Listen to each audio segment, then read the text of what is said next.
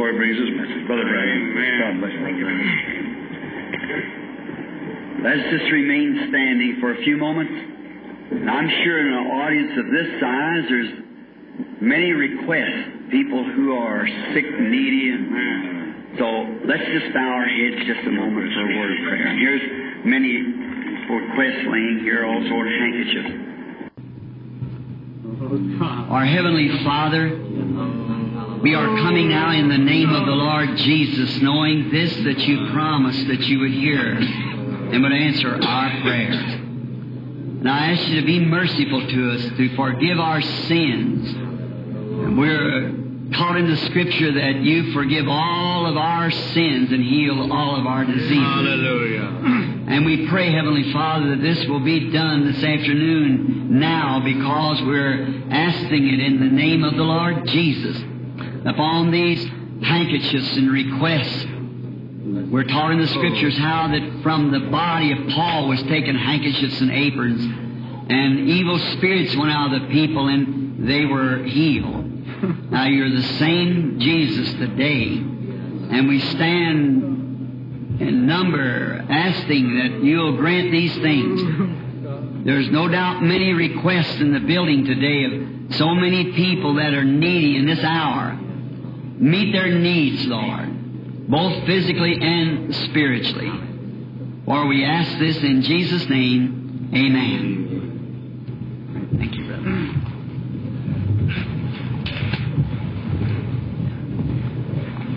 We used to sing a little song years ago.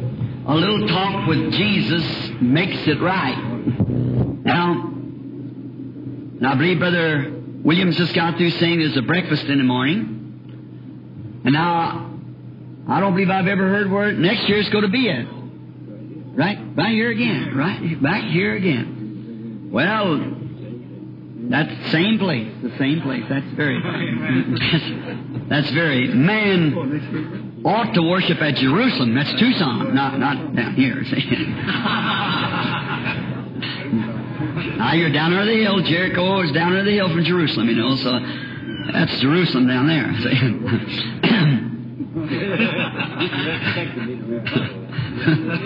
Did you hear that?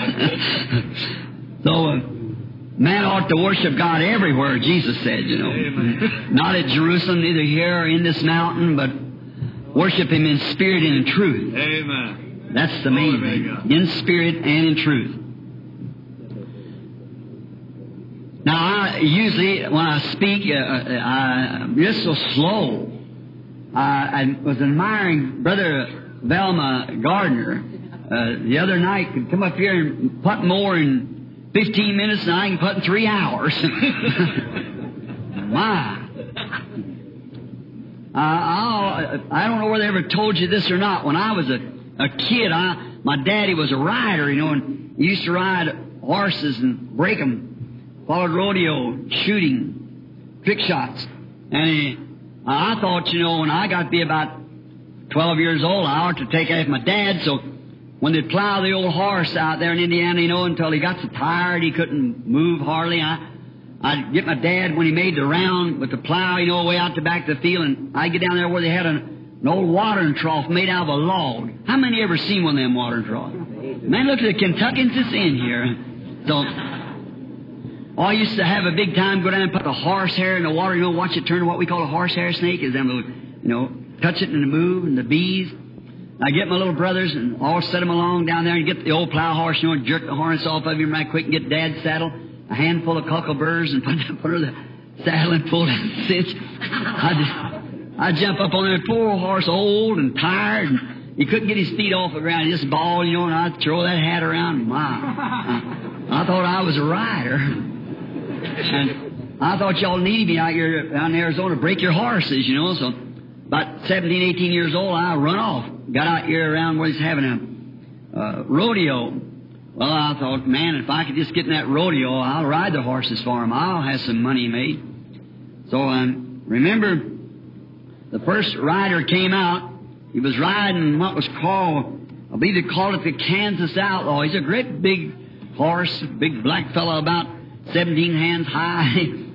A real heavy, strong horse. And well, that fellow can ride him, so can I. And this noted rider got out there, and I was sitting around on the crowd, you know, with the pen where uh, all these disfigured cowboys, you know, I wasn't quite disfigured like they was, but I thought I was as good a rider.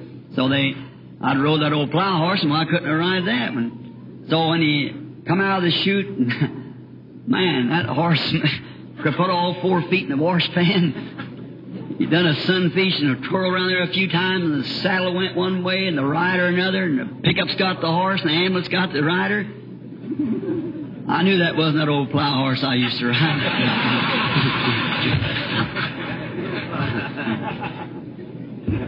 Caller came down to, he said, I'll give any man, said $50, that's a lot of money then. $50 you can ride him. So many seconds on him.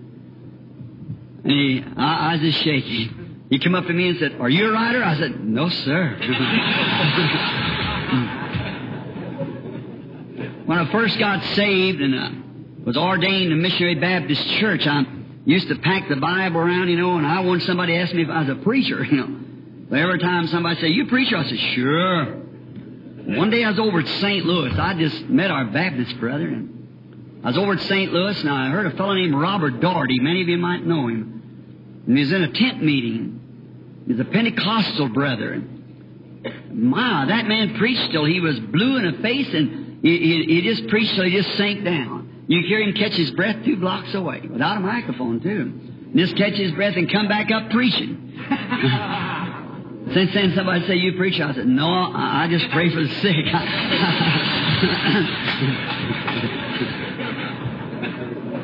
My old slow Baptist ways don't think of it that fast. I, just bear with me, you know, and you know, the scripture said to bear with the weak, so that's me. So I'm thankful that you all have tried to do that this week and have done a real good job. Ten o'clock at night when I'm supposed to be home in bed and keeping you out. But really this afternoon, I'm going to try to hurry and get right out. I got a lot of driving to do yet this afternoon in order to get back here in the morning. And so I, I appreciate you though. And if I do not get a chance to say this uh, at any other time, I thank you very much, each one, all you ministers and you Christian businessmen. Such a really a pleasure to, for you to invite me and let me come here and put in my little plug with you, brother, brother Shakarian, brother Williams, and all the, the man. I'm certainly grateful. And why didn't you say amen a while ago, Tony? And I talked about Tucson. I didn't even hear him. That's the best hunter in Arizona when I'm in Indiana. See, that's after I go to Indiana. See his picture in the paper the other day where hmm? we have to change that, Tony. so now, remember tomorrow night the banquet at with Brother Oral Roberts. And now, before we approach the Word, I I was going to speak this afternoon on uh, the countdown, and I thought that uh, that I'd get in here. I used to be sitting here at seven o'clock. All about what science has been able to do, and then what God's been able to do. You see, and so we're living in a different age than we used to live, both physically and spiritually. So we're we are grateful for our achievements in the spiritual realms, the same as the sciences in their in their material realms, scientific realms. Now let us, if you don't mind, again, you know, you might sing too much. I don't hardly see how you could if you sing like Brother Outlaw's choir while we're going to stand there listening. They're going up, up, up, up, and but and again, you might eat too much, you might drink too much, you might work too much. But I don't think you can pray too much. The Bible said, I would that men pray everywhere, lifting up holy hands. so let's bow our heads again just a moment. Heavenly Father, we, we love to talk to you. And I think of man, how I uh, love to know that they're in the city just to shake their hand and talk to them. We all have those feelings. And how much more greater is it for the privilege of speaking to you, our Lord and our Savior. And our hearts beat to be in the presence of each other. And then how much more is it when we know we're in your divine presence and we know you're here because you said wherever If it's all over the world or around the world or wherever it may be, where two or more are gathered in my name, I'll be there in their midst. And we know that that scripture cannot fail. That promise is divine. It came from the lips of the Savior. And therefore, maybe we are, our conscience and our, the sin of our unbelief has separated us so far away that we might not be able to recognize you being here, but you're here just the same. For you keep your promise. And now, you said if they will ask anything is cons- touching one thing, and it shall be given them. Father, the uh, greatest thing that I could think of just at this time and for this audience, feed us, Lord, on the spiritual manna that comes from God out of heaven. Grant it, Lord. Feed us on your word. Thy word is truth. And man shall not live by bread alone, but by every word that proceeds from the mouth of God. And as we read it, may the Holy Spirit take it to each heart and divide it among us today just as we have need. For we asked it in Jesus' name, thy Son. Amen. now, as many times as I've said, ministers and people, we listen to each other speak and we take down scriptural texts that some other minister has spoke on or someone and, and I'm constantly doing that. Going down the road, I have a little sheet of paper, a little book laying along by the, my side. And a scripture will come up on my mind. I jot that down. And the first thing you know, now you're all guilty of that, aren't we? We do that. And then after a while, the Holy Spirit will quicken that to us. And we get another thought. And then I just have to drive off the side of the road and jot down some things. And, and uh, that's why then when I come to time to speak, I'll go back through those things. And I'll go to thinking of it and run in some scripture reference and then put them scripture reference down. And then when I turn to it, I remember what the scripture says. And then uh, I speak from there. We mostly all do that way. Now, I'm going to read just a, about a verse out of the book of Philippians again. I was reading from Philippians the other night over the Wednesday night over with Brother Shores at the Assembly of God when I spoke on the subject of identified with Him. And now I want to read in the first chapter of Philippians for this afternoon about the uh, 20th verse. And now let's listen prayerfully as we read. According to my earnest expectations and my hope, that in nothing I shall be ashamed, but that which is boldness, all boldness, always. So now also Christ shall be manifested in my body, whether it be by life or by death. For to me to live is Christ, and to die is gain. But if I live in the flesh, this is the fruit of my labor. Yet what I shall choose, I will not. I was thinking of this and thought I would use a little familiar thought, just a word. You say, Brother Bram, a word for this probably a thousand people sitting here? Uh, uh, just a word? Well, if it's the right kind of word. See? And I want to try, if the Holy Spirit, who inspires this, to build a little, uh, get a little context around my text, I want to call it an absolute. An absolute. Now, I was looking in the dictionary to find out, when I was looking at the word identified, uh, come into this word uh, absolute. And the absolute, according to Webster's dictionary, is says it's perfect in itself, unlimited in power, primarily an ultimate, an absolute. It's used many times. Uh, it's the last word. It's the Amen. You hear people say, absolutely, that's it. That's the last thing. It's, it's unlimited. See, it, takes from here on. There's nothing else in its way. It's, it's a supreme. It's a, an ultimate, and an ultimate is when you're primarily an ultimate because you've reached the end. It's the Amen. That's all. Now, any and tied to every great achievement has been an absolute. That every person and everything that's been did, or done rather, there has been an absolute connected with it. There's got to be something, for it's the final time post. And man cannot, by no means, achieve anything until there comes somewhere where they recognize that there is an absolute. One time in a, a doctor's office, I was speaking to a doctor, and he said, Well, I, I tell you, uh, Billy, he said, it's true that, that I believe that a man could appropriate enough faith that he could go out here and touch this tree and be healed.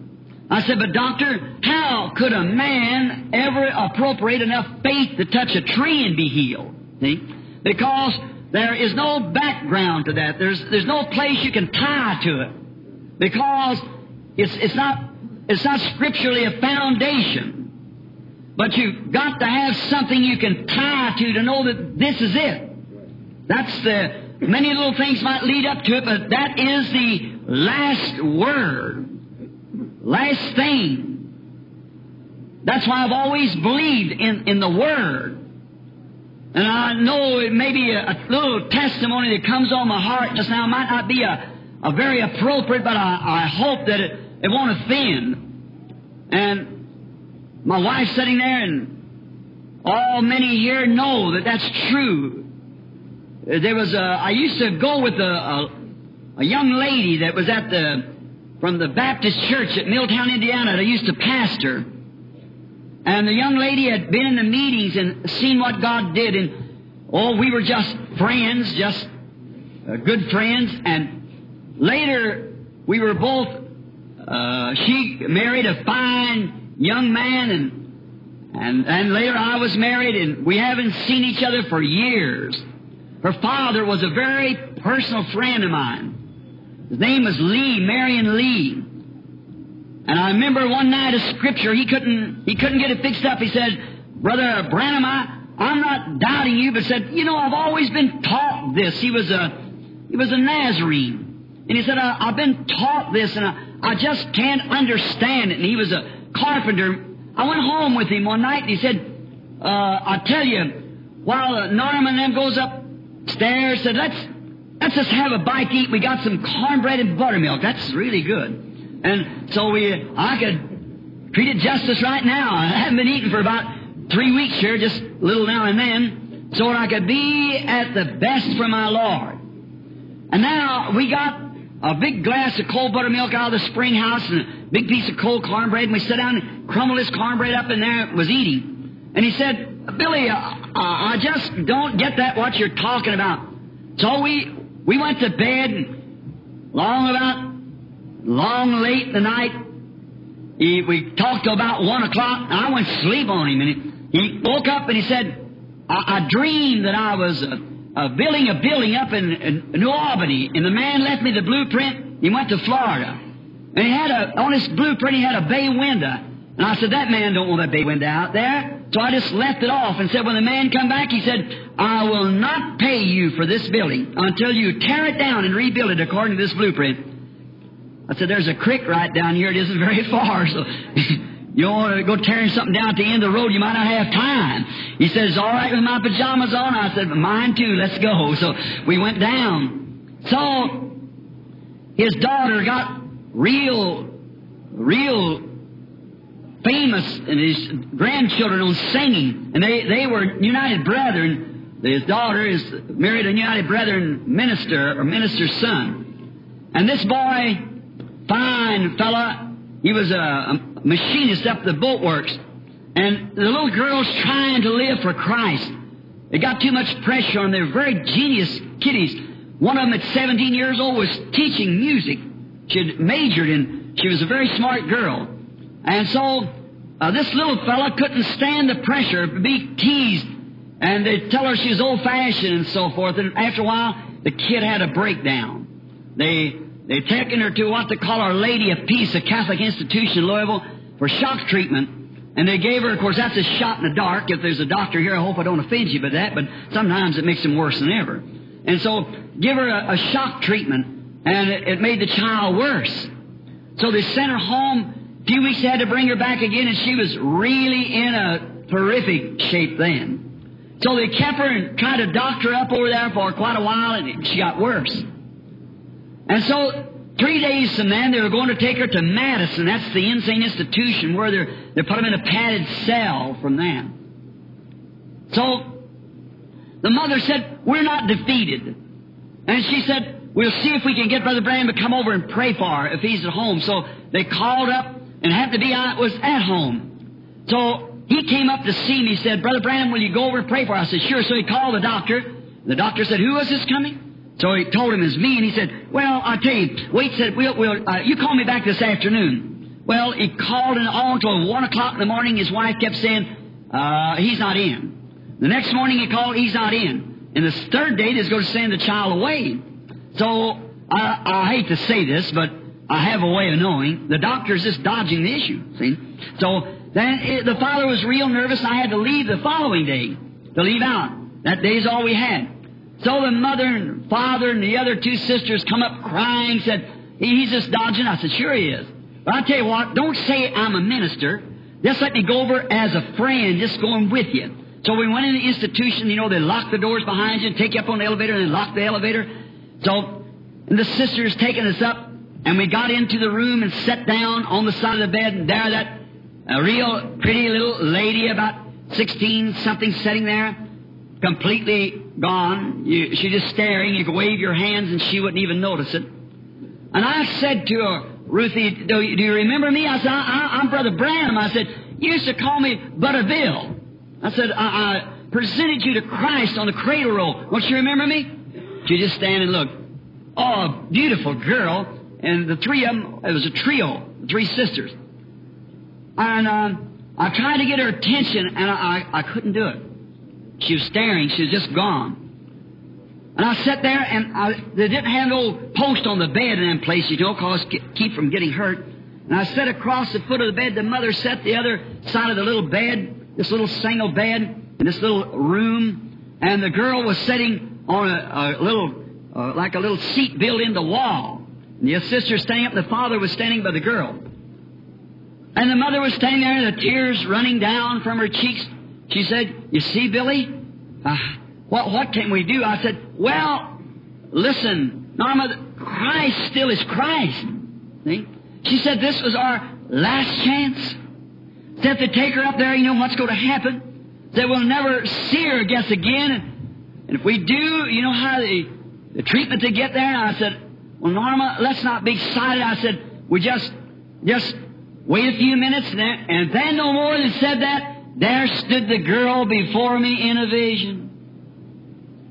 Normally, well, smiling, and she was looking towards a young man. And I looked at the young man. I looked back. Vision left me. I said, Norma, does she have a boyfriend kind of tall dark hair? Yes. And I said, does he do something with him and sing? He said, yes, that's right. I said, don't you worry. I have thus saith the Lord.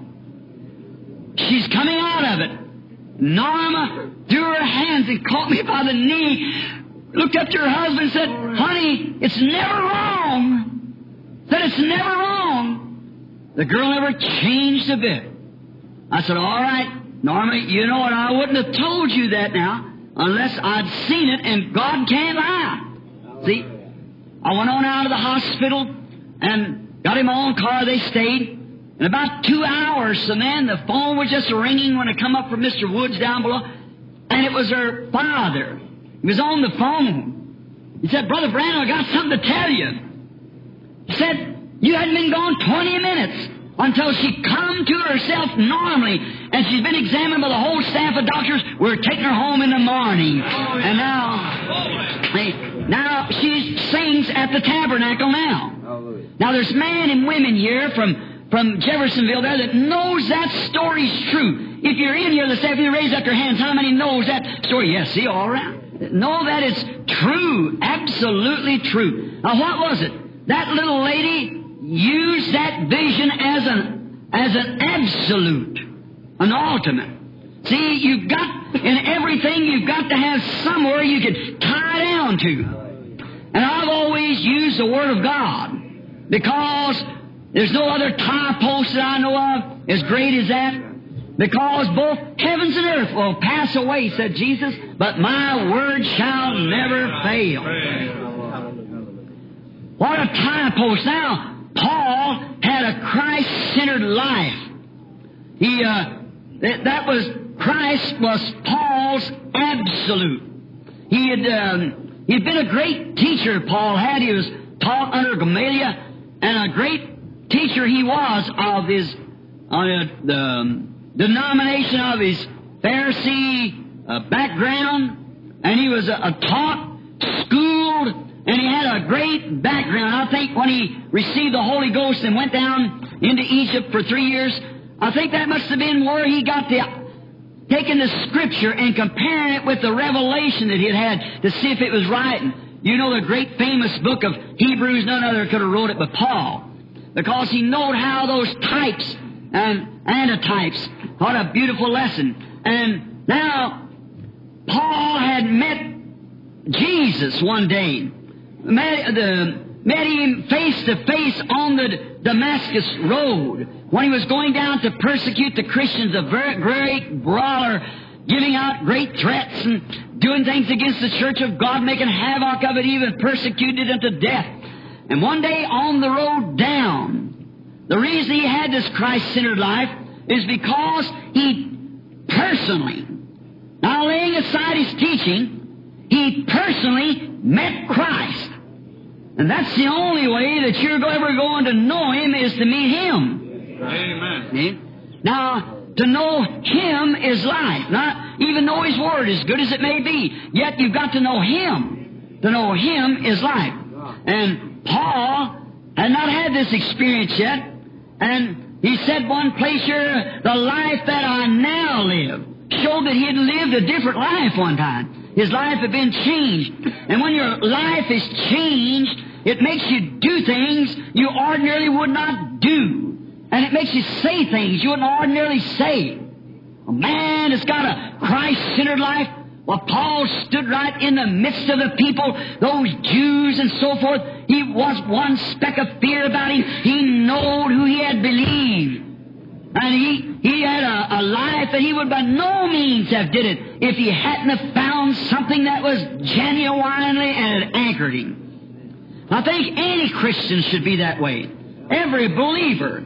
You should never, I think especially ministers, should never try to enter the pulpit until they have met God upon those sacred sands where there's no philosopher can explain it away. You met God and you know it, and there's nothing can ever hide it away from you.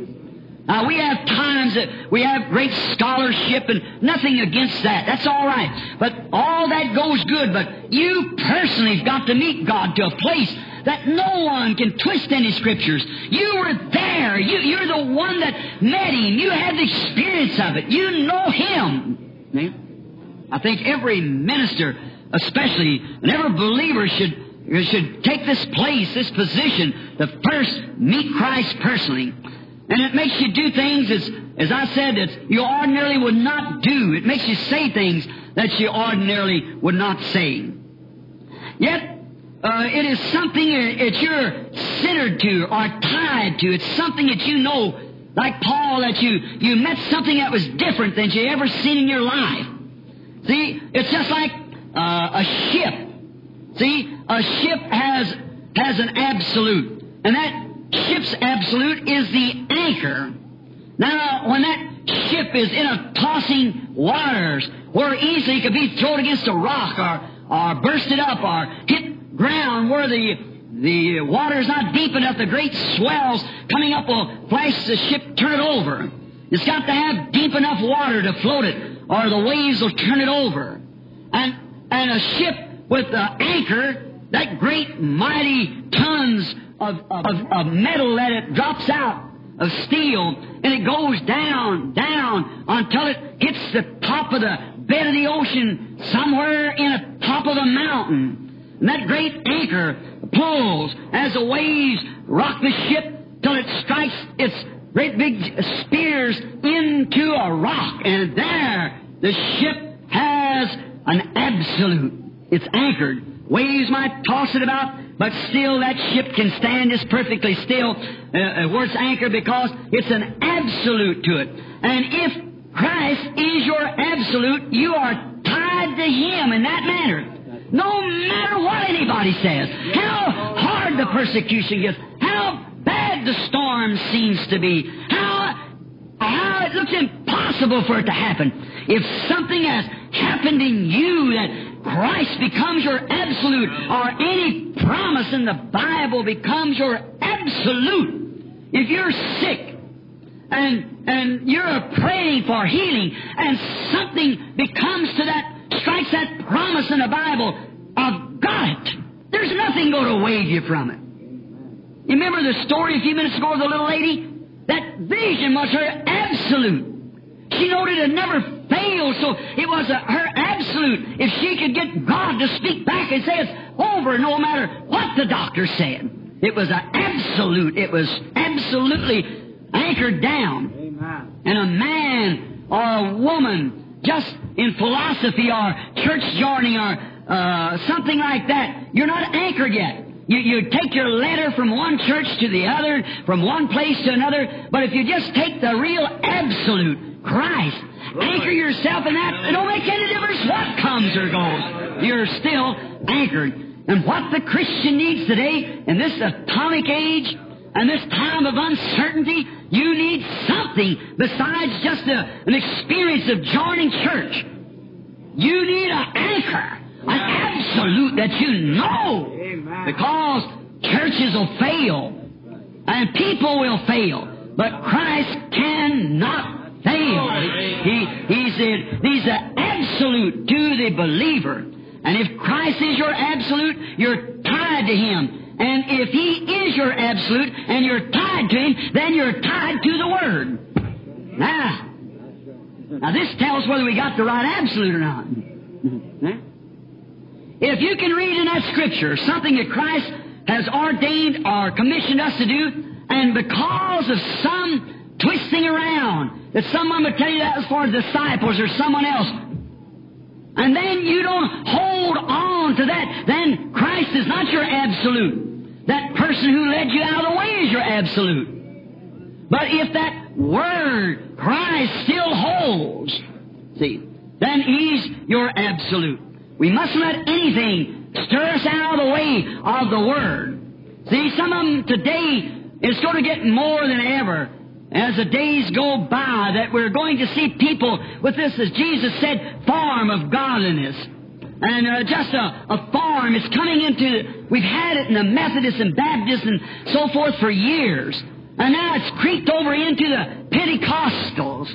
And little, when God gave a man the Holy Spirit, He set him with his face towards Calvary and the Word before him. Now little roots will rise up from off that highway, come in and wrap around and around that tree, and you think it's very innocent. But the first thing you know, it's got such a hold on you until it pulls you the wrong way, makes you lean the wrong way.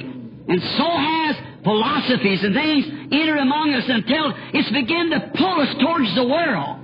You take the sharp two-edged sword of God and cut free from everything and stay right on that word. Because that is the ultimate, that's the absolute to every believer. And if a man or a woman is filled with the Holy Spirit, your heart within you will punctuate every promise of God with an amen. Right? Now, when someone tells you the days of miracles is past, there is no such a thing as divine healing. The baptism of the Holy Ghost is for another age. And then you turn over in the Bible and read where Peter said of the day of Pentecost, when they were all pricked in their heart. And they said to him, Men and brethren, what shall we what can we do to be saved?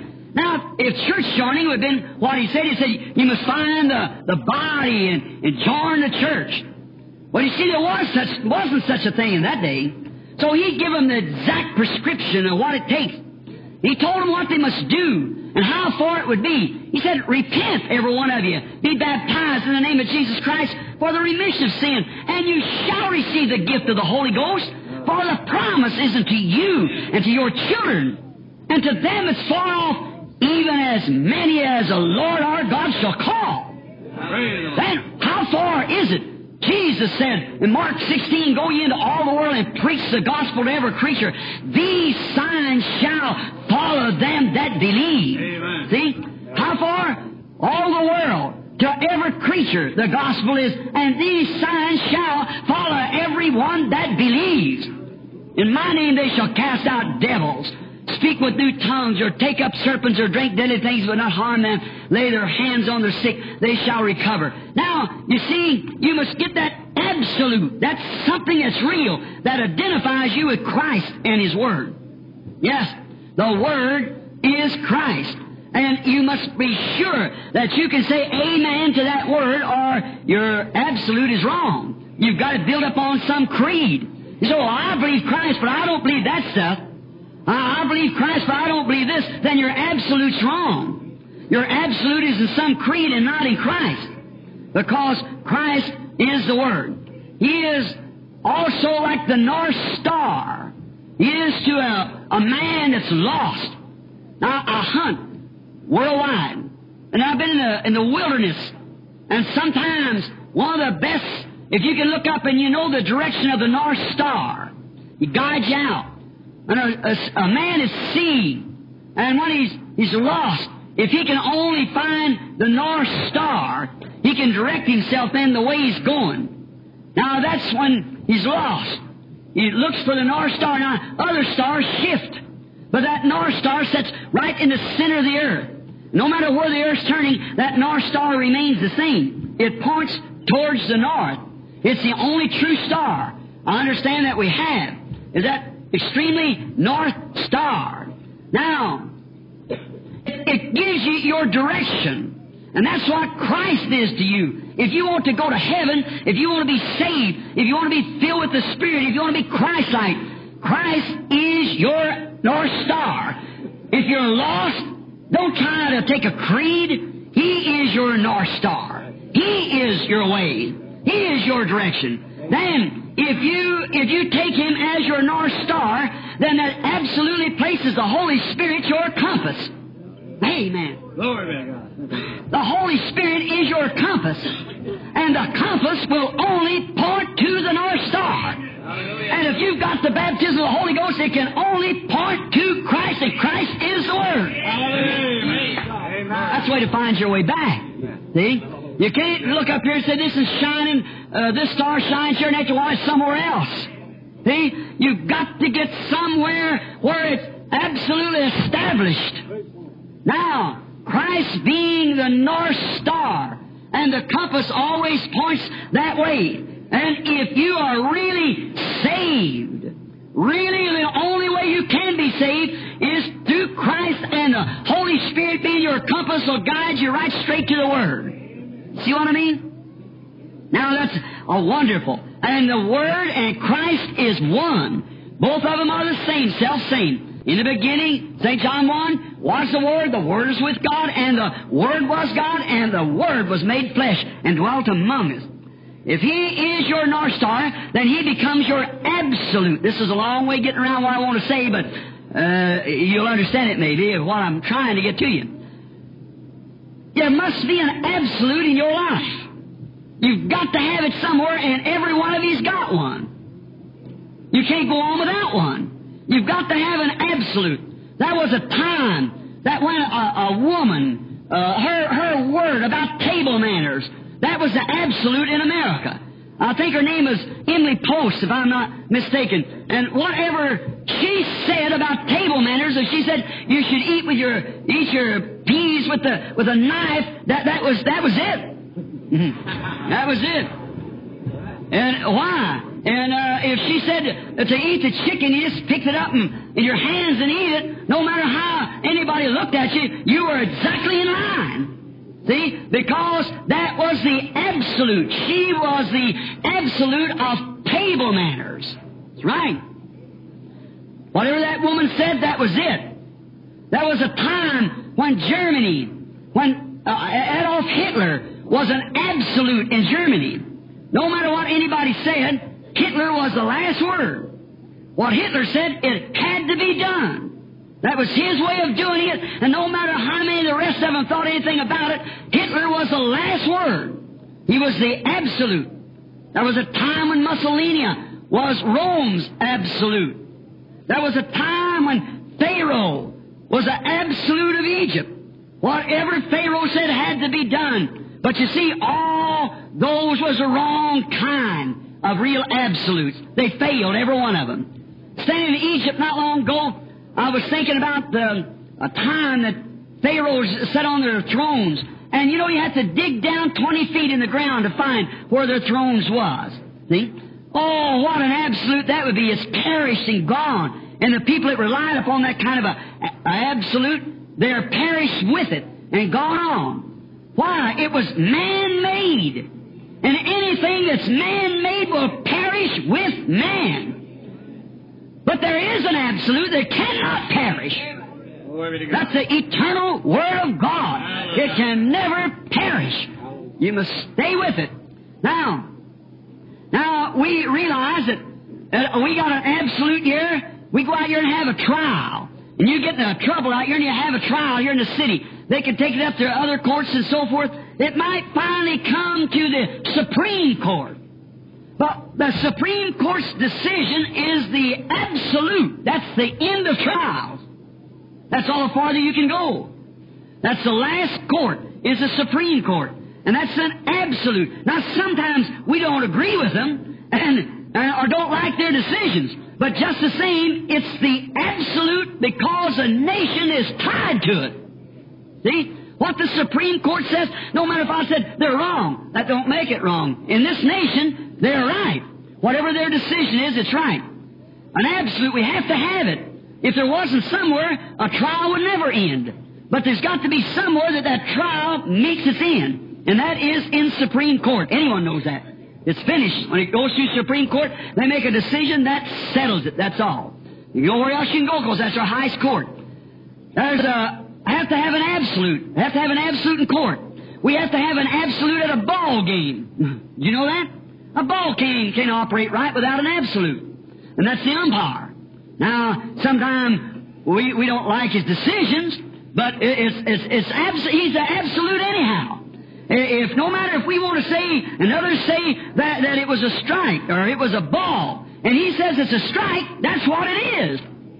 Don't argue with him. He's there, he's an absolute in that ball game. Because if he says strike, you can fuss, you can throw your hat out there and protest it, but it's a strike anyhow. Amen. Now let's think a minute. What if there was an umpire in the game? What kind of a fuss would it be? It'd all be chaos. You, you couldn't play the game without having a, an absolute in it. Games has got to have an absolute.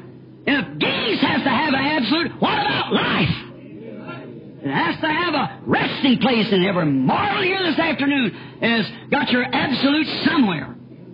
Your ultimate. That's the last word. Notice, there'd be fusses and everything at this ball game. It'd all end up in chaos. You know, a red light is an absolute to traffic. Well, what if the red light don't work? what if the red light's out when you get there? One say, I, I got here first. The other say, I'm in a hurry to go to work. Talk about a traffic jam. That's about what's got the matter with our churches and things. It's such a jam. The red light must be out somewhere. Oh, fusses and argue. Why, you never get it over. There must be a something there to say, you go and you wait, and so forth, or we'd be all messed up. Well, now, in our beliefs, in our 600 and something different denominations, yeah, I think it's 900 now, of, of different organizations, there's got to be an absolute somewhere. If the Catholic's right, the Protestant's wrong. If the Methodist is right, the Baptist's wrong. If the Pentecost is right, then the rest of them's wrong. And, and there's got to be something somewhere.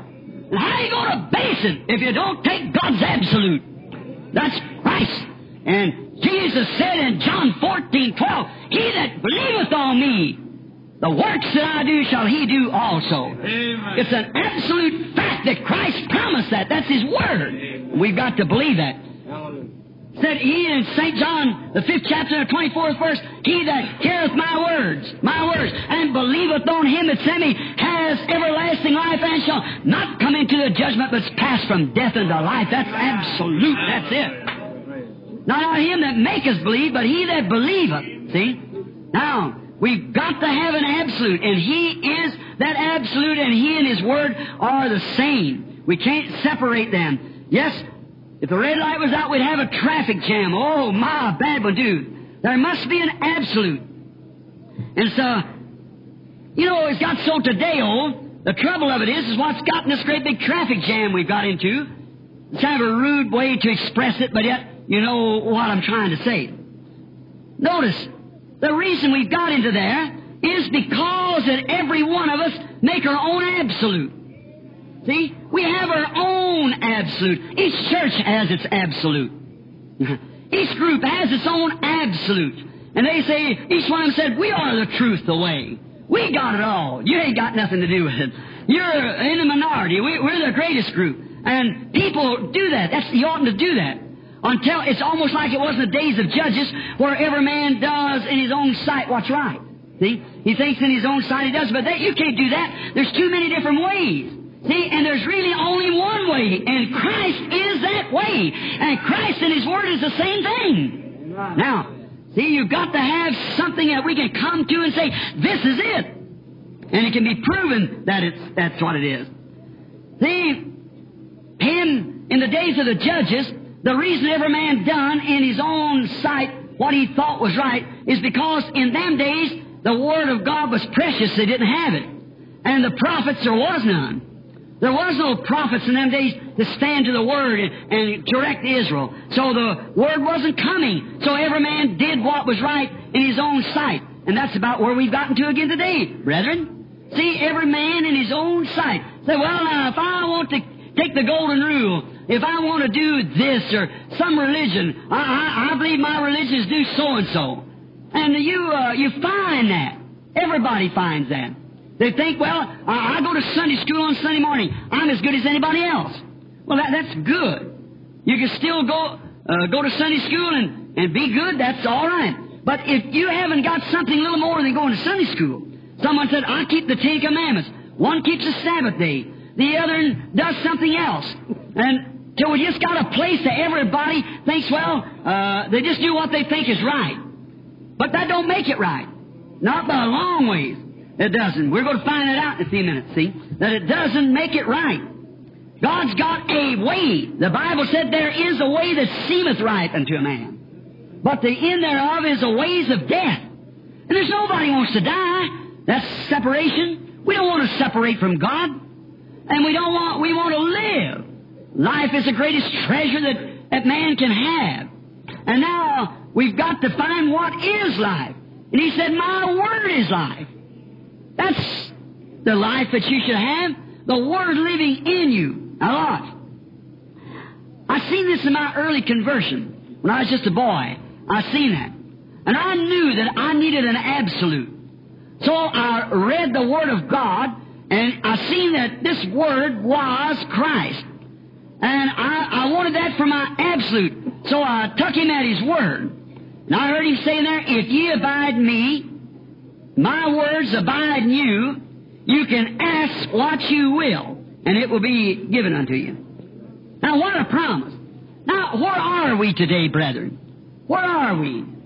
If ye abide me and my words in you, then you can ask what you will, and it'll be done for you.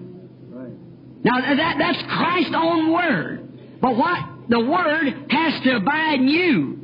If ye abide me in Christ and my word in you. Now, how do we get into Christ? By baptism of the Holy Spirit. Then, that's one part. But then, if ye abide in me, and then my words abide in you, then you can ask what you will. But you have to have both Christ and Word, and you really can't have one without the other. Right? Because it's the self same thing. You can't have the Father without having the Son. You can't have the Son without having the Holy Ghost. The self same Spirit. So then you see, you, you can't. You can't do it any other way than to take God's provided absolute for our lives. Now, I'm tied to Him by His Word. He's my absolute, and I found that it's great and precious to, to live by. Him. Now, many churches, let's let me talk about an absolute. To the Catholic Church, the Pope is their absolute.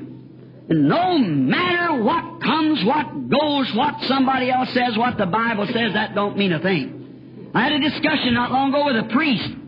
He came over to ask me about, I baptized a young girl, and she'd uh, married a Catholic boy, was turning Catholic. And He asked me how I baptized her, and I told him. And uh, we got to talking about it. And uh, he said, you know, the Catholic Church used to baptize by mercy like that. And I said, when? And he said, back in the Bible time.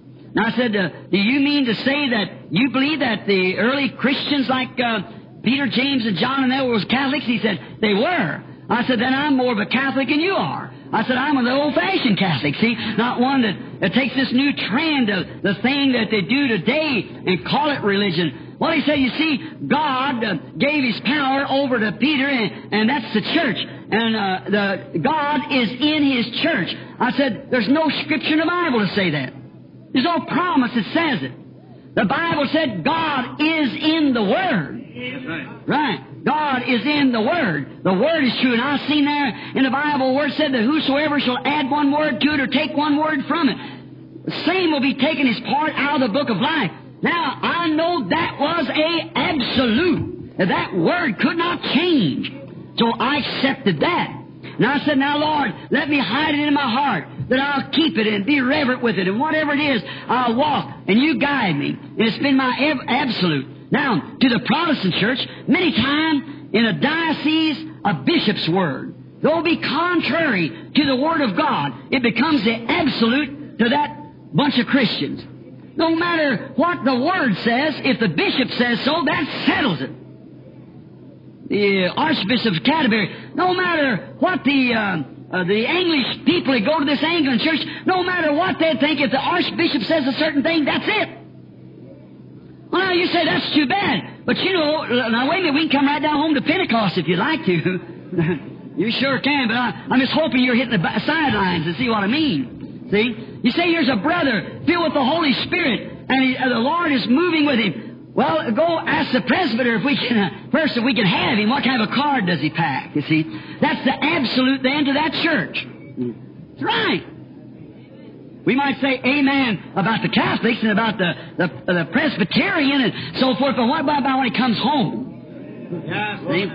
We got a, we got a false absolute. There's nothing higher in the Bible in the church than the elder of that church. The sovereign church and the Holy Spirit works any way He wants to. He dwells among His people. But we have another absolute, some general overseer somewhere that tells us what we can do. And if it doesn't just cope with what they think or something like that, then that's out. That's not of God. Oh my, what a horrible thing it is. What a twist we got into. No wonder we're out here crying for revival and the sky's full of Pentecostal power and we can't get to it. Right. Is because we've rejected God's absolute. Right. The revelation of Christ upon this rock I'll build my church and the gates of hell can't prevail against it. It's an absolute in the Word of God is His absolute. Flesh and blood has not revealed this to you, but my Father which is in heaven has revealed this to you, and upon this rock I'll build my church. Hmm? A real absolute. But you see, we take something else for an absolute. If our denomination speaks against the Word, then you take the denomination's word for it. You shouldn't do it.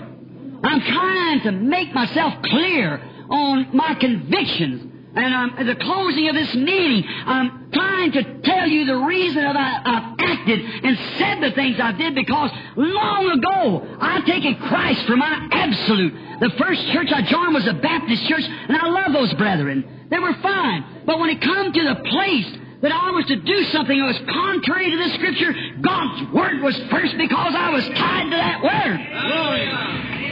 Right. Nothing against when Dr. Davis come to me and wanted me to do a certain thing there that absolutely was unscriptural.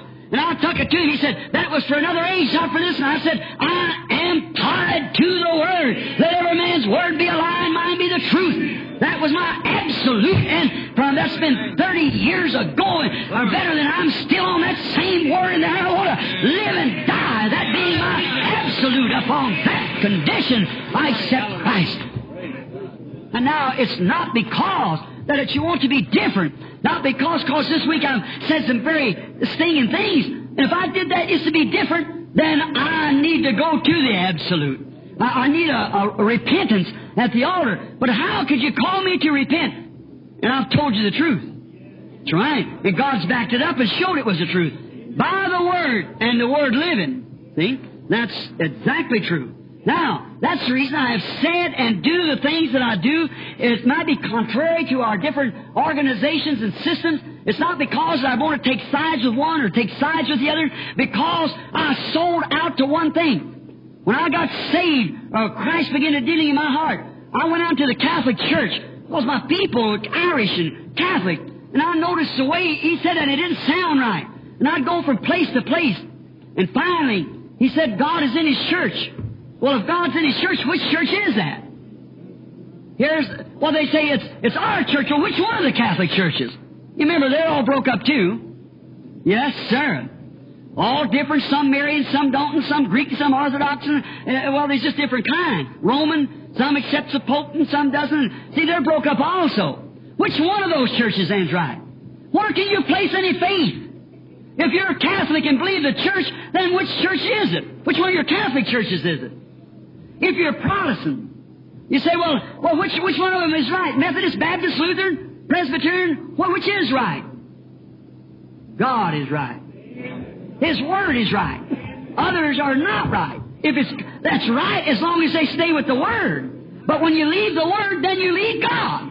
Because God's watching over His Word to vindicate it. He's got to make it real. He's got to make it act. That's why you people are hungering for a revival. It's time for these things to be here. If you ever believe me to know what I was talking about, you accept that. The hour is here now.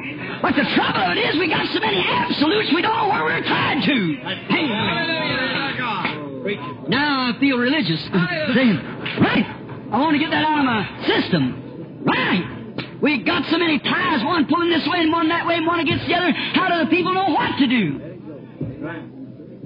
And the pressure of the Holy Spirit coming down, trying to find a place to move himself into that he can work word by word, word by word. Now, you Pentecostal people believe when the gifts begin to restore to the church of the uh, baptism of the Holy Ghost and speaking with tongues, and you stayed right with that. You believe that. Now, that's all right, but why did you stop there?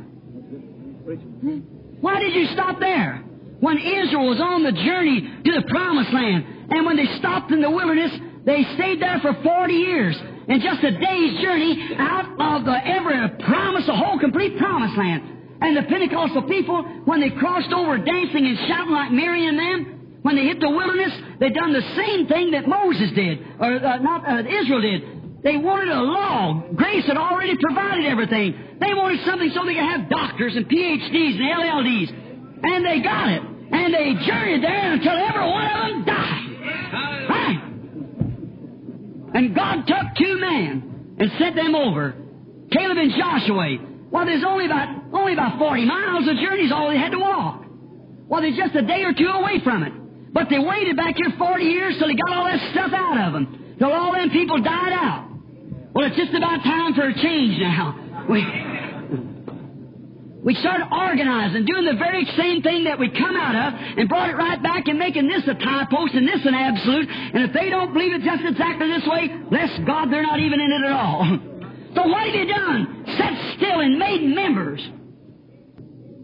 What does the members know? Turn into the Word of God and they see something happen that's exactly the Word of God. While they don't know which way to turn. They go ask some bishop or some presbyter, what's this and what's that? Well, puts in the mind of a bunch of incubator chickens. I always felt sorry for an incubator chicken. He, he chirped, chirped, and ain't got no mammy to go to.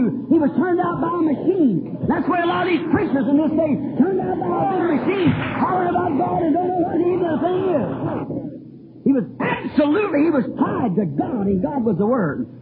And God proved it by him. But there we are today, see? We got too many absolutes. And that's the right absolute. See? There's only one way, and that's Jesus. Jesus said, I am the way. And Jesus and the Word is the same thing. And now if God has prophesied in this last days of what comes to pass, He promised these things in the last days. Jesus promised them, as it was in the days of Sodom, so shall it be in the coming of the Son of Man. All the scriptures that He promised for the last days. And we're living right in that time. And God, the Holy Spirit, is moving upon the people. And the only thing you want to do is dance in the Spirit and speak in tongues. That's all you know about. That's all the seeds been planted. What we need is a full gospel planted in a full heart with a full power. So bring a full absolute. What's the matter? Do you ever think what Israel done in the wilderness there? They married wives, they raised children and crops, so forth, kissed the babies and buried the dead and married the young. God bless them. And they prospered. But they were still out of the promised land. And that's the way Pentecost is today. Forty years ago, you wouldn't have thought your, your mother and father would have had a spasm if they'd thought you'd have gotten this kind of condition. Silly. Them old timers had tied to that absolute and held on to that word regardless of what it was. There's no denomination, presbyters, district man, or bishop's going to tell them anything about it. They walked in the Spirit and went out and done miracles and performed things. They had a Jesus Street and meetings going everywhere. Brush arbor meeting. And well, you can't even get a man on the street corner anymore to testify. See, what have we got? Same thing Israel had. Now, there rose up a fellow there at the end time and began to pour after 40 years. There's a whole land full of blessings over there. And the whole cause the hour had arrived that God was going to take them over. The hour's arrived now. And He wants to get a church ready. I'm going to say this with a prophetic voice. I trust. I'm not saying in the name of the Lord, but I believe this is true. The rapture, you'll be talking about the rapture when the rapture's been gone a long time. Yeah, you'll be saying, bless God, the rapture's come, it's done past. Didn't Jesus say about John? What does the scribe say to John first? Or how did he say the Elias must come? He said he's already coming. You didn't know it, but you done this exactly what you said you'd do. One day there will come a judgment upon earth. And the first thing you know, you're going to find people you're looking for the rapture, they've done been gone a long time ago. It'll be such a minority. He said, as it was in the days of Noah, so shall it be in the coming of the Son of Man. As it was in the days of Lot. We think this great big bunch of cannon fodder here, atomic ash is going, it'll only go if it's got the life of Christ in it because God will raise it up. That's right. There'll be a rapture, you think, two or three people here and one over here and somewhere else, somebody come up missing, thought they run away from home. Better be careful, they might be gone. Looking for a rapture and it already passed. Now that isn't contrary to the Word. No, it isn't. He'd come like a thief in the night. See? It'll be gone before you know it. God places His, His great power out in the church. He don't take a great big group in. It takes a minority. Fear not, little flock, at your Father's good will. You're just holding to the absolute. That's right. With the confirmation of God working in it. So you see, we're living in a terrific time. And that's what that pressure's up on the church. Well, you want to see something, you want to see something, but now, how can God ever watch over His Word to vindicate it and the person disbelieving that Word and won't receive it in their heart? How can the sun shine upon a seed and bring it to life when it hasn't got any life in it?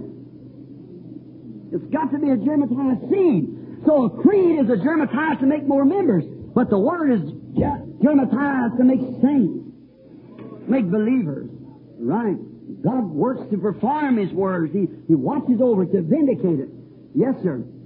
Now, now, certainly, the Catholic Church takes their anchor, their uh, North Star, and for their achievements. And it's uh, what the Pope says is an infallibility to the Roman uh, end of the Catholic Church. The Protestants, the bishop, some creed, that's against our creed. And some of them is against the uh, different things or denominational beliefs and so forth. You know, I feel like Paul said here, I'm looking at a scripture in Acts 20 and 24, he said, none of these things move me. Amen! Why? For he was anchored. He had an absolute. Since I met him on the road to Damascus, if I could talk to Paul, he turned me around, started me back in the right way. I was off the Word. He put me back on the Word. Yes, sir. Listen, I feel that way too. I feel that any man that's born of the Spirit of God that loves God and loves His Word, God has a purpose in that. God had a purpose in turning Paul around. Did not He say, I'm going to show him His glory? God had a purpose when He saved me. I'm determined to do His will. Not add to it or take away from it. Revelation 22, 19 said, Whosoever shall do it will be, is part taken from the book of life. I'm determined to never add one thing of my own opinion to that word. I'm determined to read it just the way it is and, and ask God that I open up my heart and receive it. Work it through me, Lord, that others might see. May it become salty and a, a something real that others might see. Yes, sir. Now, if He is our absolute, there can be no other absolute. You can't have say, well, my, my church is my absolute, my creed is my absolute. If Christ is your absolute, you believe Christ's word. There's no other way to do it. You know, I think about the time that He saved me. I'll tell you why I stand the way I do. Not to be different. I've made myself clear on that. I hope I have. But I, when Christ saved me, there were millions of people groping in sin. When He saved me, He had a purpose in doing it. He had a purpose in saving me. He just seen an ignoramus like me, and, and somehow or another, when there's plenty smart man, more able man, man that could do it, me, not even a hardly a seventh grade education, when there's man who studied in school and got degrees and doctors of, of divinity and philosophy and so forth, but when Christ saved me, He had a purpose in doing it, or never saved me. Listen, brethren, I love you, and you know that, but I'm determined in my heart that I'll never back on that word. I'll stay right there. That's my absolute. I've been tied to all these years. Now, he had a purpose in doing it. Right. And I aim to see that purpose through, to stay with that word. Not to be different, not to be mean, but to be honest and sincere with God. That's right. Now, you know, Christ's death had an absolute to it. Everybody was afraid of death. Even the great prophet Job. Many other people were afraid of death. The fear and man always feared it. But when Christ come and took death upon him, he become an absolute to those who feared death. In Hebrews 2, 14, 15, he took the form of man to die like a man, to pay the penalty. But on Easter he came forth with the keys of death and hell. He had conquered it. He, called, he said, Fear not, I'm he that was a dead and alive forevermore. And our absolute is on him. That's right in Him, and He was the perfect Word of God. He was so perfect that when He spoke His Word, it created, it stopped the winds, it, it made biscuits and cooked fish just by His Word. Amen. See, there was no hindrance. He is so perfect, He said, the Word and He were one. He was uh, God's love. In John 3.16, produced a body, not born after sex under the fall, but was born by a creative power of God that God Himself lived in this body and projected His Word out. And God was in Christ reconciling the world to Himself, making an absolute for any believer. And He went to His grave with a load of sin upon Him and paid the penalty and rose up on Easter morning with the keys of death and hell. It's an absolute to any man that fears death. Let me say this. I don't know how many more messages I have to preach before I go. If you're a real believer in God and been born again, don't be scared of death. It's the best thing could happen to you almost. Paul said to me, to live is Christ and to die is gain. Certainly, it's don't never fear death. Second Thessalonians, we're caught up with our loved ones to meet Him in the air. What a promise, what an absolute that it is to believe in Christ, to have my heart say amen to every word in His book. What He says, I believe it too. That I know that the Holy Spirit is my compass because it guides me to His absolute. His North Star. To Him, the North Star. He's my absolute, my sun, my post, my North Star. Oh my, He's so much different from others I see. Always there's something pulling, some string you got to pull. But in this year you pull nothing. The only thing it's brought down on you, it's the absolute. Christ is our absolute. Look how much different His Word is. That word has been from old. The New and Old Testament coincides with one another like a dovetail piece of board coming together. There's nothing out of order. Many men wrote that book, that 66 books of the Bible. They wrote it in a space of hundreds and hundreds of years apart, one not knowing the other. And what happened? You can't make one word contradict the other one. Right. That's the reason. I've heard people say the Bible contradicts itself. I'll preach across this United States for a year straight and let the ministers take up offerings and give them their bit to you if you'll show me where God's Word contradicts itself. Right. I made that offer for years. Nobody's took it up yet. no. Because it does not contradict it. It's your own little peanut brain that you're, you're trying to make it say something that it doesn't say. Right. No, God's Word doesn't contradict itself. He is, it's, di- now denominations will contradict one another. They're like these other stars, you see. They'll float around every time like the world. They turn in the world and around the world, and the world turning gets them all out of whack. but it never turns away from God's North Star, His Word, where the compass points to it. It's always the same. Jesus Christ the same yesterday, today, and forever. That's the absolute. That's the place. You can look at this here, today it's here, and tomorrow it believes something else, next day it's over somewhere else. That's the way it's wishy-washy, in and out, out and out, and in and in, and so forth. But you put your heart right on God's Word, and heavens and earth will pass away, but that never shall pass away. That's the absolute, that's the solid foundation, that's the, that's my compass, my sail, that's my guide, that's my life, is up on that absolute of God's Word. I'm tied there eternally with Him. Amen. Others can do what they want to, that's up to them. But for me, it's this absolute. I want that for my absolute might shift and turn and so forth, but not His Word. It'll always remain the same. He ever remains true to His Word. Now I'll make Him your absolute. In the times of my trouble, back there when I lost my family and my life almost was taken from me, my little girl died, me praying for her, and after I've been on the streets day and night preaching and praying and trying to do what was right. You've heard my life story, many of it, read it. And my come to a place that I, I see my wife die right in, in my, my, me holding her hand. And I, my little baby took sick a few hours after that, and I got down there and prayed with all was in me and looked like a black sheep, lay down and refused to answer my prayer. Then Satan come to me and said, You see, you're only about 20 years old, and here you, what all you've done, and you, you've neglected yourself, and you've done all these things, that you, you forfeit all your young life about when you should have been out having a, a big time like the rest of the, young folks. And here you stood on the street corner crying and praying. You went all night at a time in the hospitals, hour after hour. And when it comes to your own blood and flesh, he refuses to hear you. That was one time I was tempted, but I haven't remembered back. I got an absolute. Though he slay me, yet I'll trust him. I don't care what comes or goes. The state senator of Indiana Sam Eisler. He come to the, he's come to Tabernacle. He's deceased now, about two years. Fine man. And he used to, he's coming down the road. I was going up to pray up at the grave where wife and baby were laying. Right after the 37 flood. I had on a pair of boots and I was walking up the road crying. Little Billy, my son, was just about to die too, and the doctors had done said there's not hardly anything more to do for him, and, and he had some kind of a dysentery and he couldn't stop an infection. And I was crying, praying, and and I thought, well, I was still holding on to God.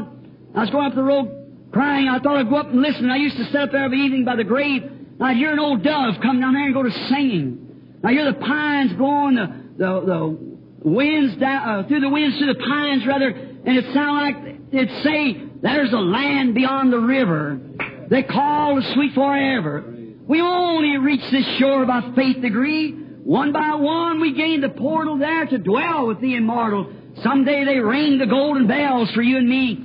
I'd stand there, cry, and look up, and I'd say to the wife and baby, I'd say, I, I know that you're not laying here. This is just where I planted the remains that I held in my arms. But somewhere beyond the river, you're there. So, uh, but see, I, I was going up to that place one day to set up the grave, had on a pair of boots walking along. An old car come up behind me, stopped, it's Mr. Eisler, the state senator. He jumped out of the car, pulled around, come back, put his arms around me, said, Billy, I sure feel sorry. I said, that's all right, Brother Eisler. And he said, I, I'm ought to stop. But he seen I was weeping. I said, that's all right, Mr. Eisler. And he said, I'm going to ask you something, son. I said, all right. Go ahead and ask me. He said, I've seen you standing in that pulpit. I thought you'd die. Then I've seen you fast till you be so peaked I feel sorry for you. And said, in and out and in and out, day and night. He said, and then your wife and baby and everything. See, you look at them things. He said, what does Christ mean to you now? I said, Thou the stream of all my comfort, more than life to me. Whom have I on earth beside thee, or whom in heaven but thee? See, I found that absolute. That's something that helped me when the storm was on. Someone said to me, said, Billy, did you keep your religion during the time of your trouble? I said, no, it kept me. See, that's what it was. I was tied to Him. In the hours when my strength was gone and there's nothing I could do, my anchor held within the veil of His Word, God, where sometimes I don't understand it. Sometimes I think, what makes me do the things I do? There's something within inside me, pulsating me. I can't keep from doing it, brother. I come to Phoenix the other day with a determination I'd never strike again at any organization. The first thing you know, a vision struck before me the first night, and I seen myself torn towards the desert. Something turned me around, showed me a great big old cold church, said, stay there before you go there. Oh my, there's something I can't keep from doing. It's an absolute that's on the inside of me. It's more than my life to me. Yes, I can the more change it than I could change the color of my eyes. I couldn't do it. Now by His grace, I'm tied to Him. The one that said like He did in the days of Moses, I am. Moses, you know, he had an absolute. When he was down there, he had all the theology a man could have. And he tried hard as a military man. He looked out the windows and by faith, listen. Now remember, by faith, Moses esteemed the reproach of, of Christ greater riches than the treasures of Egypt. He had faith in what he was doing. He absolutely believed it. He knew that he was raised up for that purpose. But he failed. He went out to raise sheep, and he failed. But one day, back on the backside of the desert, he come to an absolute. He come to a place where he met something that was real. That was a bush on fire. He didn't want to take the leaves and go down to the laboratory to see the reason they didn't burn. He just sat down by it. Take off your shoes, Moses. I'll go down and ask my pastor, what about this? He didn't have time to do that. He must take off his shoes. And when he heard in there, there was a, the word of the living God that was in that bush. I am that I am. I remember my promise that I made with Abraham. I remember my covenant, and I'm come down to deliver them. now, then he had an absolute. He was to that as long as he lived, and it took him to heaven. He was tied to that absolute. No matter what any of the theologians said, he didn't need anybody to explain it to him. He knowed it. He had met God. And the voice, that big pillar of fire that led him through the wilderness to come on to the promised land, that pillar of fire in there had a voice in it, and that voice was the voice of God that vindicated the Word. Man, I hope you're not asleep now. Notice, that pillar of fire spoke the word and it vindicated to make it show. He quoted the scripture, I am the God that made the promise to Abraham. I'm the one. That's what's the matter with Israel. That's what's the matter down there. I remember my promise. And I've come down to see that it's done. God only uses man to work with. He doesn't use organizations. He doesn't use machinery. He could have done it, but he chose a man. Right? He could chose the stars, the wind, or anything to preach the gospel, but he chose man. He does not change himself. He always the same. He chose blood for salvation. Education or nothing else will ever take his place. Blood is a, God's appropriate way for salvation. And that's true. Now, I want you to notice he can't change. When he talked to Moses, he said, Moses, I'm sending you down there. But before you go, I want to prove to you that I am God. So what you got in your hand there said a stick said, throw it down, and it turned into a serpent. He picked it up again, and it come back a stick. Oh, when Moses come to the place where the impersonators raised up, trying to impersonate, when he threw his rod down and said, Here, Pharaoh, I'll show you what God told me to do. I'll throw this rod down and watch it turn to a serpent. And it did. Pharaoh said, I've got them guys too. My denomination can produce that. And so they come over and got some impersonators. What did Moses do? He stood right there. Why? He had met God. He knew that was God. He had done his part. It's God's time to move then. He stayed right there. The Bible said the same thing will repeat in the last days. For as Jannes and Jambres withstood Moses. It's true. But he stood there. And then he saw the hand of God come down and that snake gulped up the rest of them. You ever notice what become of them sticks? They were in the belly of this one stick. Moses led the children of Israel through the wilderness with that same stick with all them snakes inside of it, I guess. Why? You know why? When Moses met this burning bush, you know, it, that burning bush can't prove to be God. That light, that pillar of fire, that proved to be God. And I believe that God come in Moses. Because watch him in his creative power. Moses shined then with the fire. you know where I'm going now, don't you? Certainly. Like Pentecost. Notice, Moses had the fire. The fire was in Moses because whatever Moses said, it wasn't Moses, it was God speaking. And he performed his sign because the pillar of fire left the bush and come on Moses. Amen. Oh, brother.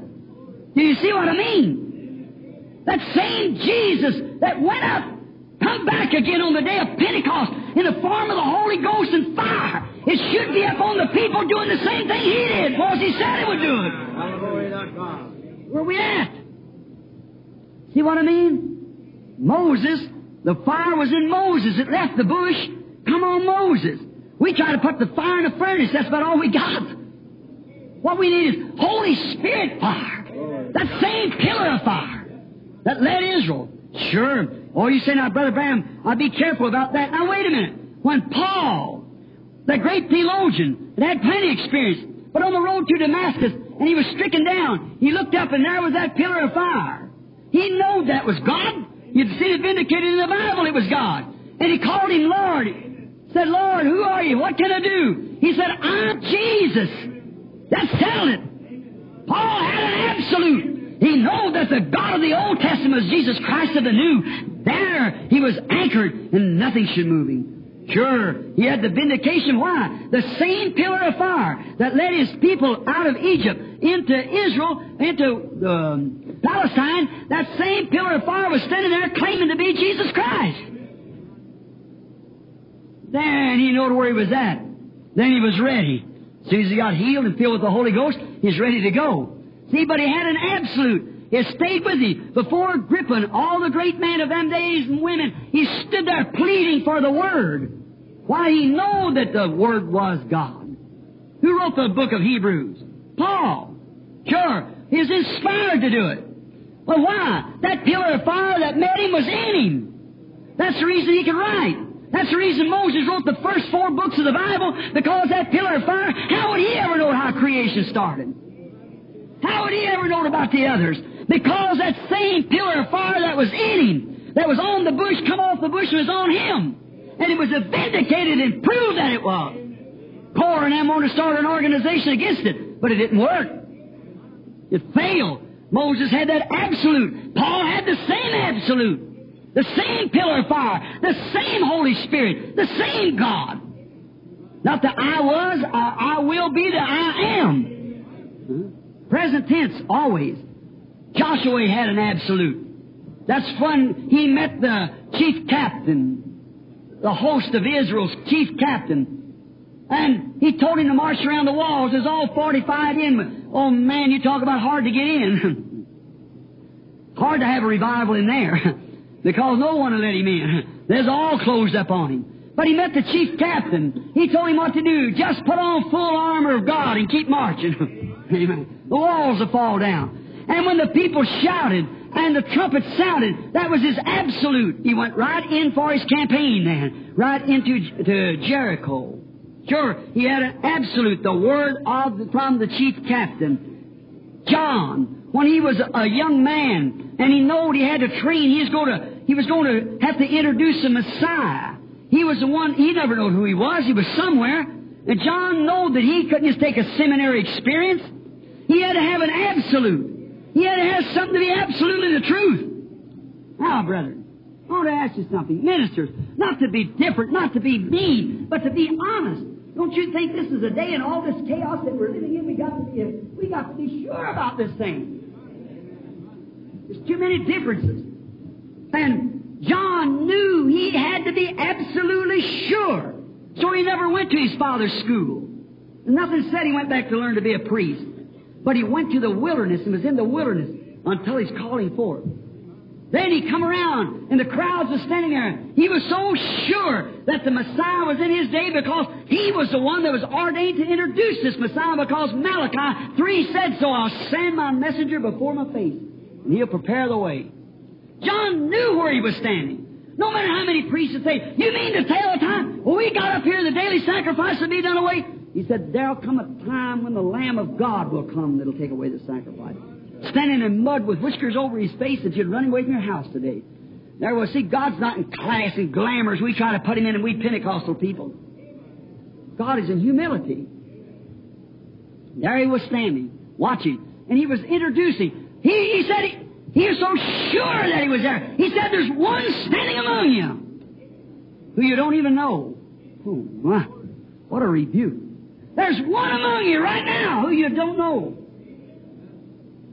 I wonder if it sounds sacrilegious if I uh, mimic him for a minute. Maybe I better not. One among you that you don't know. You claim you know him, but you don't. Golgotha, they killed the very God that they claimed they were serving. They didn't know him.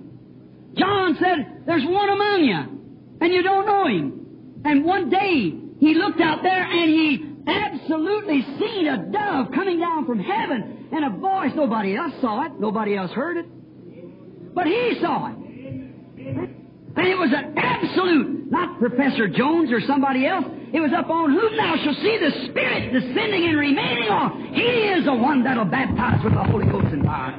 That's the divine vindication of God making it so. It was an absolute. There was no, no question in John's mind.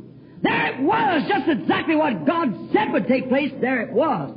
So that dove upon that ordinary man was, was John's absolute. He knew it was the truth. Now, I'm going to close by saying these few words. Don't you think we need an absolute? Don't you think we need something that's real? Sure. We need something that something that you can say, this is it. Put your hands to it. This is it. We can see how we go to do it. Everybody says this is it. This is it. But that's got to be scriptural. An absolute. Let me just give you a little personal thing before I close. Brother, sister, when I taken my choice to whether I want to remain with the Baptist Church, or what is just as good as any, any of them to me. Just a bunch of men put together, which is all right. But when it come to a time, they had to tell me that I had to compromise with the Word. Now that I ain't made out of that. No. See, the Word is first. See? Well, it said if you don't do that, you can no longer belong to the Baptist Church. I said, I don't. Uh, it isn't the Baptist Church that saved me. It was Jesus Christ see? that saved me. He is my ultimate. He's my stand. He's my absolute. He's my tie post. There I stand. Now, if I've got the wrong thing, then God will never confirm it. But if you have got the right thing, God is obligated to confirm it. There you are. And that's the proof of it. If it's right, God's obligated to prove it's right. If it's wrong, He'll have nothing to do with it. So, I remember after my first revival, I was down on the river baptizing. And I took the 17th person out. My wife, a little girl, standing on the bank at that time. I had never been married to my first wife. It's dead. And there, she was on the bank. And there's all standing uh, hundreds and hundreds of people. Yes, four or five thousand, maybe more, up and down the river bank. Real hot afternoon in June. And I walked out in the water. And I took a candidate, about the 17th person, to baptize him. I had around 500 after my revival to be baptized. And I walked out in the water with this person. I started to raise my hand. I said, Heavenly Father, as I, about that time, something shook me. I thought, where is it? I looked around, everybody had their heads bowed up as far as I could see, way back up on the banks. There was all cars and people piled over the walls and things. I looked in, I heard a voice say, Look up. Ah, Uh, afraid to look up. I was just a kid. We got the picture of it. I said, Father, some said, Look up! I put my hand down. This young fellow was the baptized, looked at me in the face. He said, Well, Brother Bill. I said, Did you hear that? He said, No. I said, Heavenly Father, he said, Look up! I looked up like this and coming down from the skies, come a pillar of light, whirling around, a voice coming from it, roaring, coming down, said as John the Baptist was sent to forerun the first coming of Jesus Christ, so are you sent. Oh, God, I watched that light. I've seen it since a little boy. I tried to tell people, they said, you're out of your mind. But the scientific research, the late George J. Lacey, when examined, when they took the picture of it, there it was, just the same. It showed in the picture. Scientific proof proves that it's right. To me, it's never told me one thing, but it's exactly on this scripture. When I seen that fire and heard it and seen everybody screaming, fainting and falling, looking there and pointing to that light, the paper, the Louisville paper, packed a great article. Went on the Associated Press all through Canada everywhere. Mystic light appears over a local Baptist minister while baptizing. Mystic, hard to understand. How many times had they took it? Practically every person in here, I guess, got it in your home. The center of Washington, D.C., copyrighted as the only supernatural being was ever photographed, scientifically photographed. What was it? That same light, that same voice, spoken said Jesus Christ is the same yesterday, today, and forever. It's the same voice to me. It's the same pillar of fire back down there because it's doing the same works. Jesus said, I come from God and I go to God.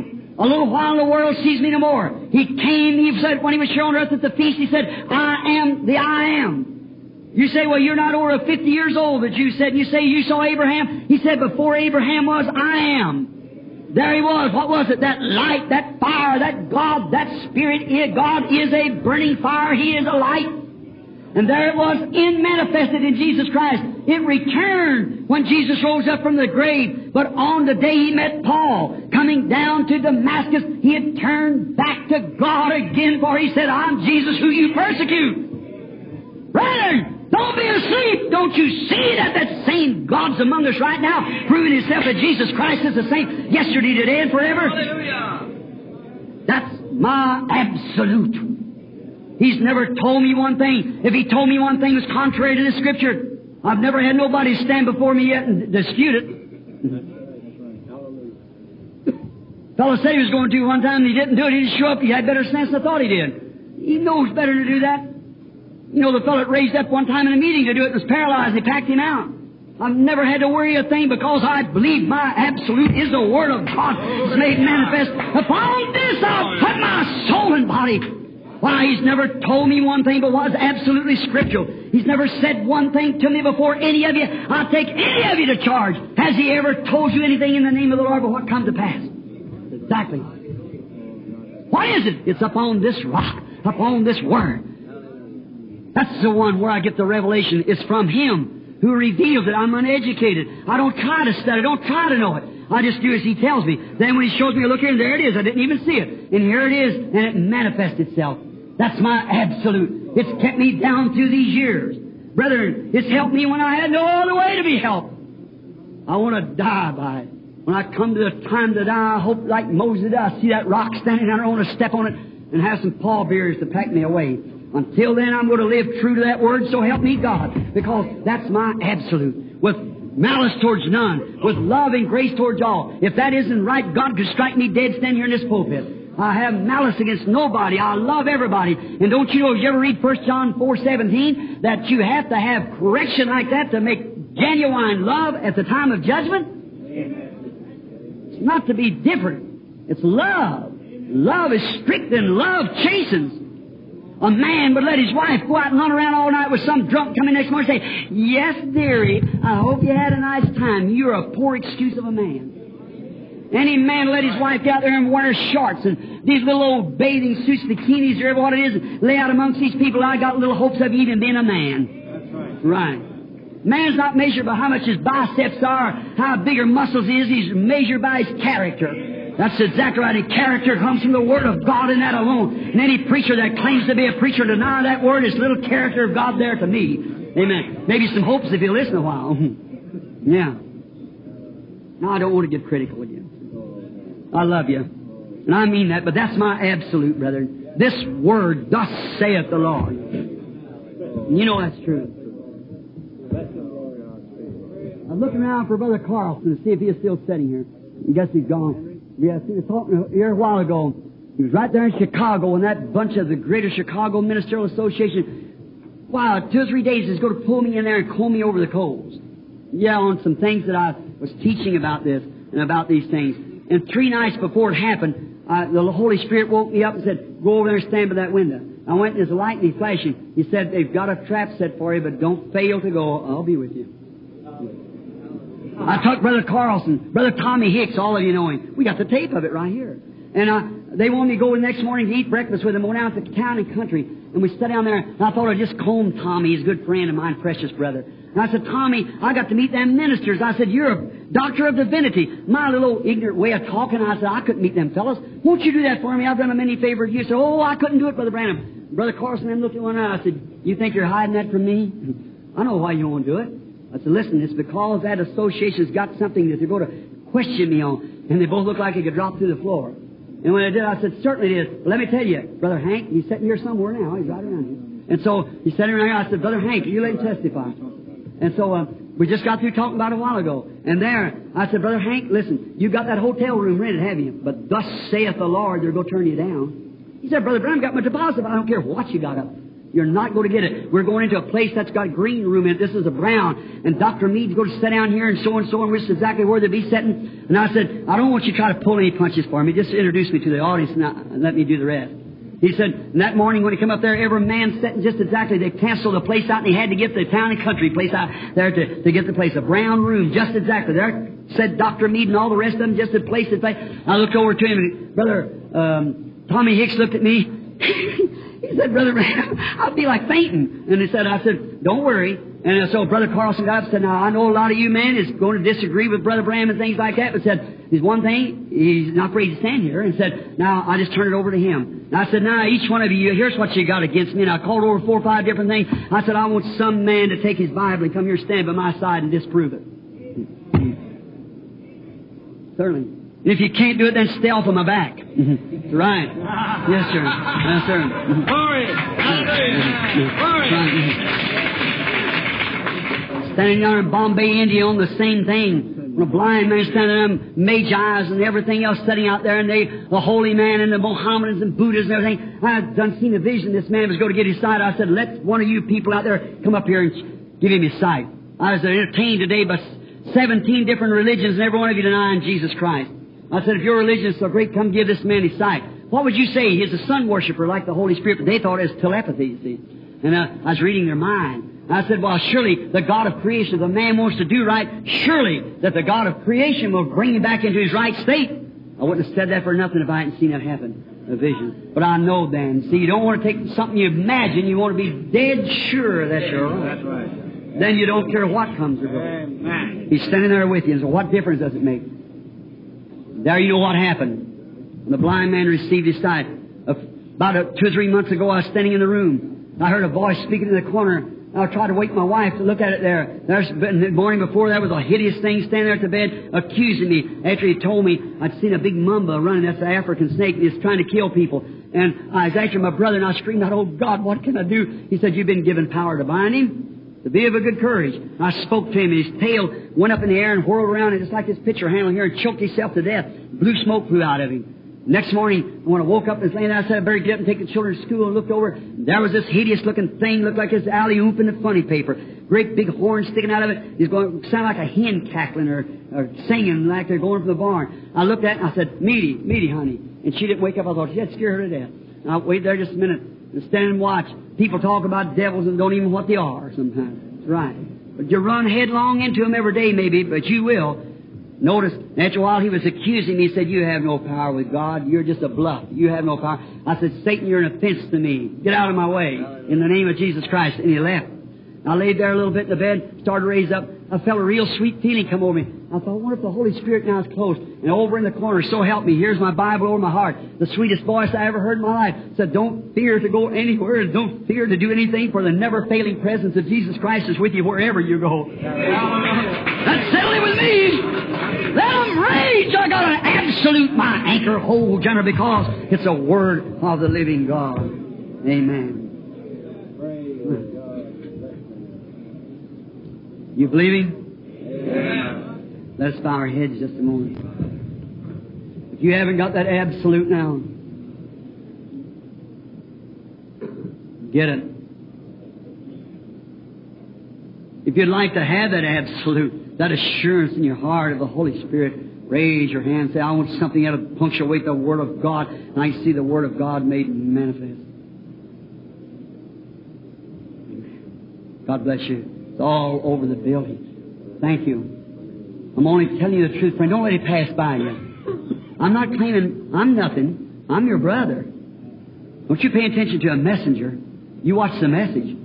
Don't watch the messenger. God will take it away from you. He'll share His glory with nobody. Right?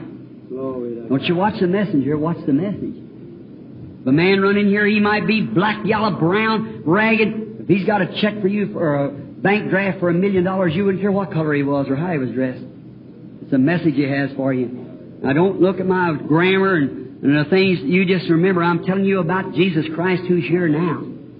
You believe Him with all your heart. Don't you fail to believe Him. I'm watching now to see what He's going to tell me. Just keep your heads bowed and start praying. Just have faith, don't doubt. Now, Heavenly Father, it's all in your hands. I pray, Heavenly Father, just now, that man and women in here might realize that this is not an easy thing to do. Being a mortal and living among man, living with people. I pray, Heavenly Father, that they will understand this and know that thy servant is, is trying to speak of you. And I found that you keep your word, Lord. I found that it's true. I find that you and your word are the self same. And you've carried me safely this far, Father. If that angel who the people has seen and seen his light, it's in a pillar of a fire. Lord, with all my heart, I believe it's our Lord Jesus. I believe it's His Spirit, the Holy Spirit, that we all worship and believe in. God, may we not fail to recognize it now. And may we understand and come back and may the church clean itself up. May every denomination, Father, I don't pray that you'll break up those denominations, but I pray that the Holy Spirit will get into those denominations and they will be, they see things different. That they may all become one, a brotherhood. Granted. I thank you for their fine cooperation, Lord. If it hadn't been you in this, there'd been nobody let me come in. But you, you give me favor with these ministers, and I pray that you'll bless them, Lord. I pray for them especially. For everyone, I pray for Brother Williams. Lord, give him the desire of his heart. Oh, I pray that you'll help him, him and Sister Williams, and, and their desires. Brother Shakarian, Sister Shakarian, all these executives here of this great group of laity that you've called out in this last days to pack a message to unite brethren together. Lord, may they never become a denomination. May they stay free from all those things and put their arms out and take in all brothers that's born of the Spirit. Granted. Bless all the groups. Bless the oneness and the, and the, all the different I- I- little groups, Lord, that's got their different ideas. The, the Trinitarians and the ones that believe that God is two and God is three and God is all ever what they believe God, let them know that there's one true God. Jesus Christ is His Son. And grant it, Lord, if they'll be able to understand these things, that we don't have no uh, four or five gods, we have one God and, and, and three offices, the same God in Father, Son, and Holy Spirit. May they, may the revelation dawn upon them today, Lord. May this fussing quit going on. May man and women be able to associate together and be one in Christ.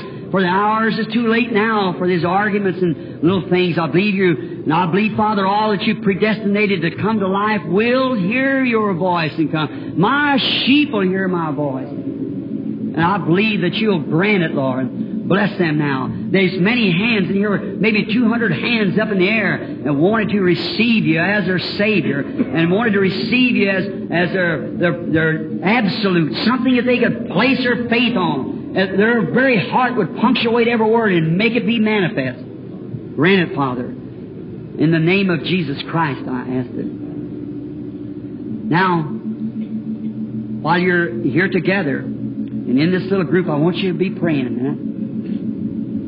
I've never done this, but I feel led to do it. Hmm. Just keep in prayer. And how many of you people in here that know me and you're sick or have need for yourself or somebody, raise up your hands that you know me and know what I know you. Raise up your hands everywhere. See if this looks like all around. Now, you put your hands down. Now, the ones that you know that you don't know me and I don't know you, raise up your hands. Hmm. Still everywhere. No way to differentiate them apart. Now, I want you to pray. Pray sincerely. Don't doubt now, just pray. And let's let the Holy Spirit, now if I've spoke these things, Now you know good and well it's totally impossible for me to know who you are, what you are, or whatever about it, what's wrong with you. But what happens? Did not Jesus promise the same thing in the last day? Did not he say there when he said as it was in the days of Sodom, when God was manifested in flesh, that man come there, just a man eating flesh of a cow or a calf, drinking milk and bread. And he said, Where is Sarah? He said, She's in the tent behind you. And he told what he was going to do. He said, I'm going to visit you. Abraham called him Elohim, Lord God. And he said, uh, Sarah laughed to herself. And he said, Why did Sarah laugh? With his back turned to the tent. Jesus said, as it was, you see, there was a church natural. The church natural, which was Lot and his group. They had a modern Billy Graham go down there and, and so forth, and an Oral Roberts and them calling them out. They did a miracle as much as smite blind and preach the gospel. And there was the Sodomites. There's always three groups of people. The Sodomites. You see what they did. But the elected, the Pentecostal so-called, that was Abraham that had already out of Egypt, already out of Sodom, setting up in the lands and the poor lands. See what kind of a message they got? Now watch today. When was there ever a time? Tell me when a time ever went out to Sodom. Remember that was Abraham. A-B-E-R-H-A-M. Uh, A-B-R-A-H-A-M rather. When was there ever a messenger ever went to the local denominational churches with a man ending his name in H-A-M, G-R-A-H-A-M? What about to the Pentecostal group? It's never been known in history. I come through it just recently, checking names. You say names don't mean nothing. Why did Saul have his name changed to Paul? Why did Simon to Peter? Why did Jacob to Israel? Certainly is. Have faith in God. Don't overlook the thing that God's trying to give you.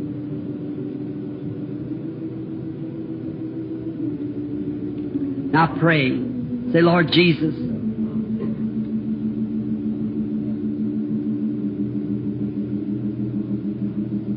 have mercy.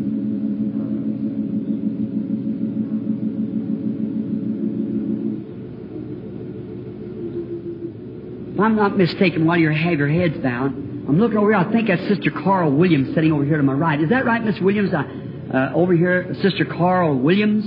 It looked like her sitting over there to my right. I wasn't sure. Did I make it clear? I guess it wasn't. I'm trying to see somebody that I know.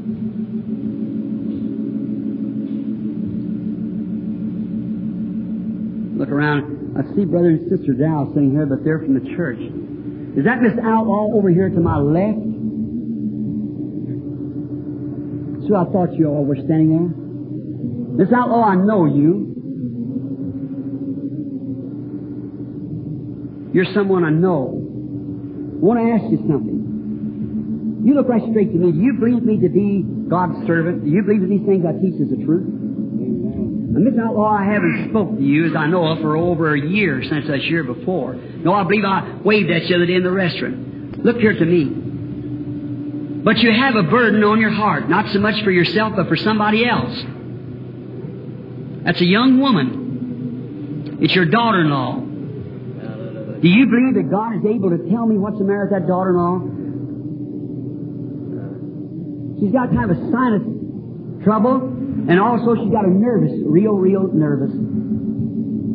All right, don't don't worry. Go to leave her. She felt it right then. Go to leave her.